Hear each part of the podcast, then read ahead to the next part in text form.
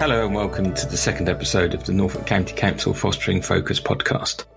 I'm joined by Wendy, one of our recruitment team managers, and Lisa, one of our foster carers. Welcome. Thank you. Thank you. So, on this episode, we're going to be discussing around being available and if you are able to work part or full time. So, on to our first question. So, Wendy, what do we mean by the term availability? Um, well, there's different sorts of availability. Um, usually, when we're talking about availability, what we mean is capacity to respond. So, as with any child, lots and lots of different children have different needs. Some we find cannot quite manage school, therefore, they might not be in school. So, therefore, when we're talking about being available, is that a scenario that a, a, a potential foster carer might be able to manage? That's the first thing. There's also what we call emotional availability, and that is the time and space to give one to one to a looked after child when perhaps they're wanting to talk, they're wanting to offload, and they want someone available to listen to them. So, what we find is that when people work full time, they might not necessarily be in a situation where they can respond. So, for example, we had one at the weekend where um, a child, sorry, a child went into school and um, told the nurse they were feeling sick. School automatically decided that that child needed to go home and therefore contacted the carer who was at work to pick the child up. So that is a classic example of what we're talking about when we're talking about availability. Does your job mean that you might not be able to respond in that particular situation? Or does it mean that you would then be reliant on a family member or someone in your support network who could manage that situation on your behalf?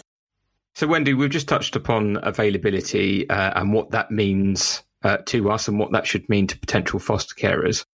But what about other commitments such as caring for birth children or older relatives, i.e., mum, dad, etc.? Um, well, it's a common situation. Obviously, there's lots of families out there that are doing exactly that. Um, and it's all linked to availability and commitments that you've got in terms of the time that it takes to actually do those things. So, if, for example, you have a partner in hospital who requires a lot of medical treatment, if you have elderly parents that you see on a daily basis, then you have to ask yourself have you then got the time to, to give um, nurturing to a particular looked after child of any age? Now, what we're finding is that it's perfectly okay for families to have foster children in terms of their birth children. And what we find is that it has to be a family decision. So birth children need to be on board with the thought of fostering. They need to be on board in terms of sharing their their house, their toys. Um, if your birth children have significant needs in their own right, then again, we would ask, do you actually have the time to commit to another child? So, for example, we've had someone recently who was sc- homeschooling their birth child, and um, the birth child had been bullied, but there was also issues of really, really deep anxiety bordering on mental health. So okay. if that carer was homeschooling their child, would they then have sufficient capacity and availability to then look after another child? Yeah, and that that comes back to what we're what, what we're going to be talking about, which is when you need to go, i.e., to the school because there is a particular issue. The same as if you're working, being able to, uh, you know, grab and go there's a situation that's arisen, something that, that, that has happened that you need to deal with. Uh, so therefore, you need to go and, like, like you've just touched upon, Wendy, if they're homeschooling, what is that effect going to have on the birth child, not just the foster child, but the birth child as well, because it's it's it's both ways, isn't it? At the end of the day, absolutely, absolutely. That's great. Thanks, thanks, Wendy. Um, Lisa, just wanted to to come over to yourself about from your perspective, why is it important to be available as a foster carer? Well, there's there's many reasons, really. I mean, every children comes with their own vulnerability, and they will need your attention. Uh, you have to be available twenty four seven as a foster carer to um, to look after them, to see to their needs. Um, it's all also, I'd say, um, availability is also about putting priorities in the correct place and that child is your priority. It, it's above everything else and you have to make sure that you can do that above your job if you are going to work. And to have a really good flexible contract if you're working um, it, it, it can it's subject to change and when i've been through it myself when i first started fostering i i worked it was okay. Then you've, but then you've got school holidays to consider, and as Wendy was saying, calls from the school to say, "Can you pick them up?" You have to be able to leave immediately and go to that child. And your employer, most of the time, is not going to like that. So that's something you need to get into place before you foster. Yes, I can think of another example, Scott. And that's usually where, um, when a child comes into care, we have a duty to promote family contact. Now, if the parents work, then it means that family contact might take place at, at um, different times. And therefore, if it's a younger child, it might be a couple of times a week, for example. So we need a foster carer to be able to manage those sorts of contact issues. And then on top of that, a looked after child doesn't just um, manage on their own. There's a whole team around the child, which means there's regular meetings that take place looking at the care plan. There's regular reviews of the care plan. And therefore, there can be any number of meetings with different agencies, including school. And um, uh, sometimes mental health might be involved. So there's also a lot of appointments that have to be um, taken into account when we're talking about being available. Yeah, that's that's really interesting, um, especially what you touched upon there, Wendy. Um, and and Lisa, you said that that you worked part time when you first came in to fostering. Is one of one of the reasons why you left your part time employment because of the fact of being available and the fact that you had to be there for the child and take them to contact? Or was it a decision that you felt I need to put everything into being a foster carer um, and that child has to come first? It was um, a matter of priority, but some of it was to do with the management. We had a management shift who was completely un- unaware of what fostering was and what fostering entailed that didn't help. And I had to sit back and think, well, actually, you know, I would have always gone if I'd have got a phone call to say I needed to pick him up from school. I would always, I would have gone because that's my priority. Um, that it's just it's that you have to have that that ability just to say I'm going and not mind or care what your employer says. And in the end, it was I had to go. I had to leave my work to be full time foster carer. Because we, we do sometimes find, don't we, Lisa, as that employers say they want to be flexible and they want to be to be supportive, but they don't necessarily understand the reality. What we're, what we're not saying is that you can't not work, because often we um, we assess couples, so it's not necessarily always rely, reliant on one person to respond, but there has to be someone there who can respond immediately when it's required. Yeah, I think yeah, you do have to have to respond the second the child needs you, and that can be from any any number of reasons. You know, they might get up one morning and be too tearful or, or not in the right frame of mind to go to school, and you might have to stay at home. And no matter how flexible your employer wants to be, at the end of the day, they're thinking of their company and their employees, and and that just don't that don't sit well with a lot of people, and they just don't understand.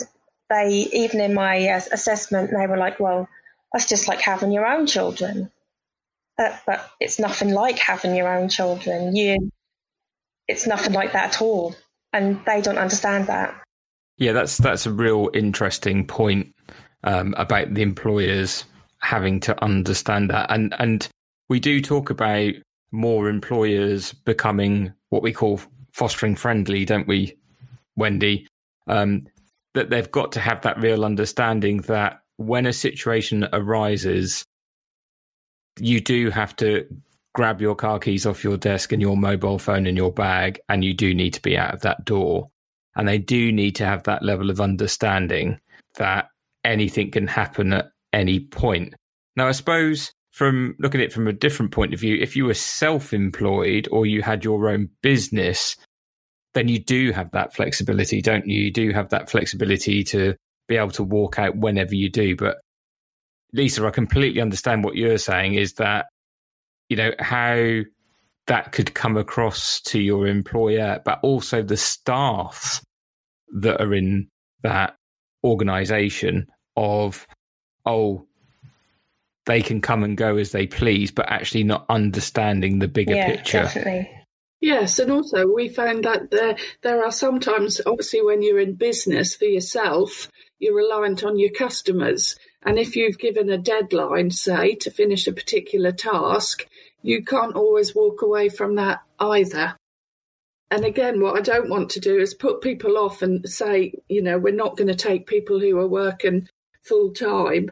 It, it is about having a support network around you or named people who you can rely on when you need yeah. to. I do know. On the other hand, though, I do know somebody who was he was a single parent and he fostered, but he he had uh-huh. um, teenagers with no issues really, and that worked quite well. And um, you know, he done a great job with them. So yeah. That's good. That's good to yeah. hear. Yeah, it is possible, but it is a challenge as well. Matching would need to be a big issue there, though.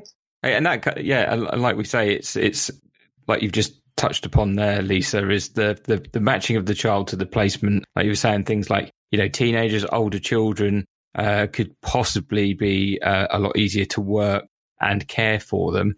But I just wanted to touch upon upon a point of about working patterns. So, um, how do we think it would affect the ability to foster if your partner worked shifts, so there were nights or days, or worked off offshore for argument's sake, um, so two weeks on, two weeks off, or or or whatever that is, or if you are uh, the the full time carer single, but you work shifts.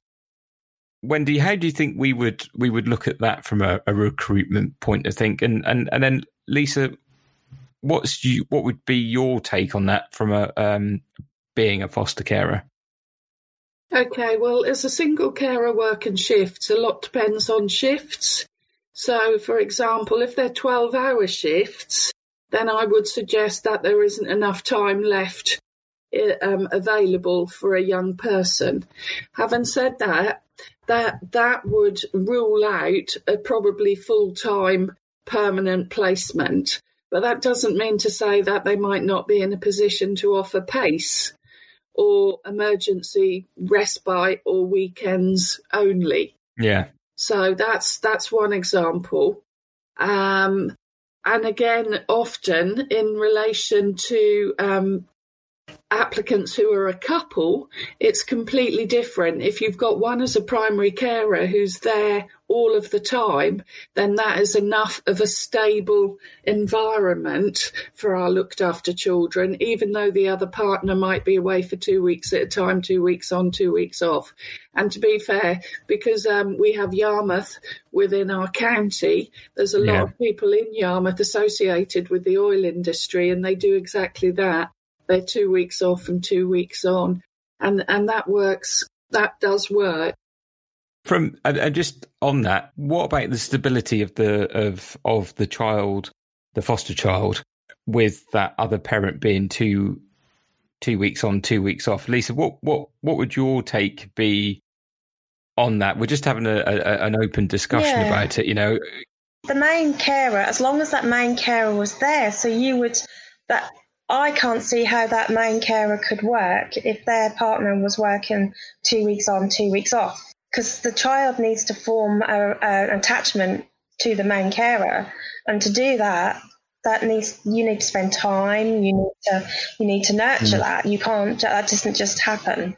So that could be quite difficult. Yeah. But if I suppose a two week on, two week off, that would work well if that's not the main care, obviously not the main carer, but there would still be that relationship they can build, but they've got that other relationship with their main carer, which would work. I was just sort of thinking from a, a point of view of the child, would it be difficult for them to build that relationship with the other uh, with the other carer or the the the partner's carer because of the the shift pattern. I don't know what your thoughts are on that on Wendy. Um, I think it's all down to the matching.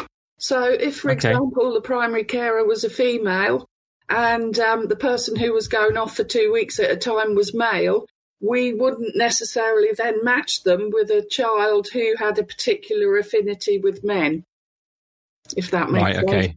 Or who struggled to make con- connections with the female. And of course, what we have to remember is that outside in the real world, there are lots and lots of families that bring up their children where the partner is off for two weeks and, and is back for two weeks. So, you know, it's it's the norm in lots and lots of different families. But as Lisa said, the, the other partner, the person who's been away, has to just try that little bit harder as an adult to make the connections when they yeah. come back. Yeah, no, no, I completely understand that. We touched on it briefly at the beginning, but about single people, um, and I, and I suppose in, in that point of view that uh, what you touched upon, Lisa, is that you know if if there are a teenager, they could possibly work part time, but that employer would need to be very understanding. Uh, do either you two want to elaborate on that on a on a on a single person um, and working? Well, it, it, I've seen it work, but that's I, I couldn't comment. I mean, they got they had a teenager come in who was about fourteen, who was in a good place who who was able to um, so the teenager who came in, he was in a good place, he wanted to go to school, he enjoyed his time and just came and go as he pleased. And the foster carer was able to continue work, continue the shifts he'd done, and um, that worked. That worked really well. If anything you've heard on today's podcast has raised any questions, please contact our team on 01603 30 66 49. That's 01603 30 66 49. Thank you for listening, and a big thank you to Wendy and Lisa. We hope you've enjoyed the latest edition of Fostering Focus. Thank you, Wendy. Thank you. Goodbye. Bye.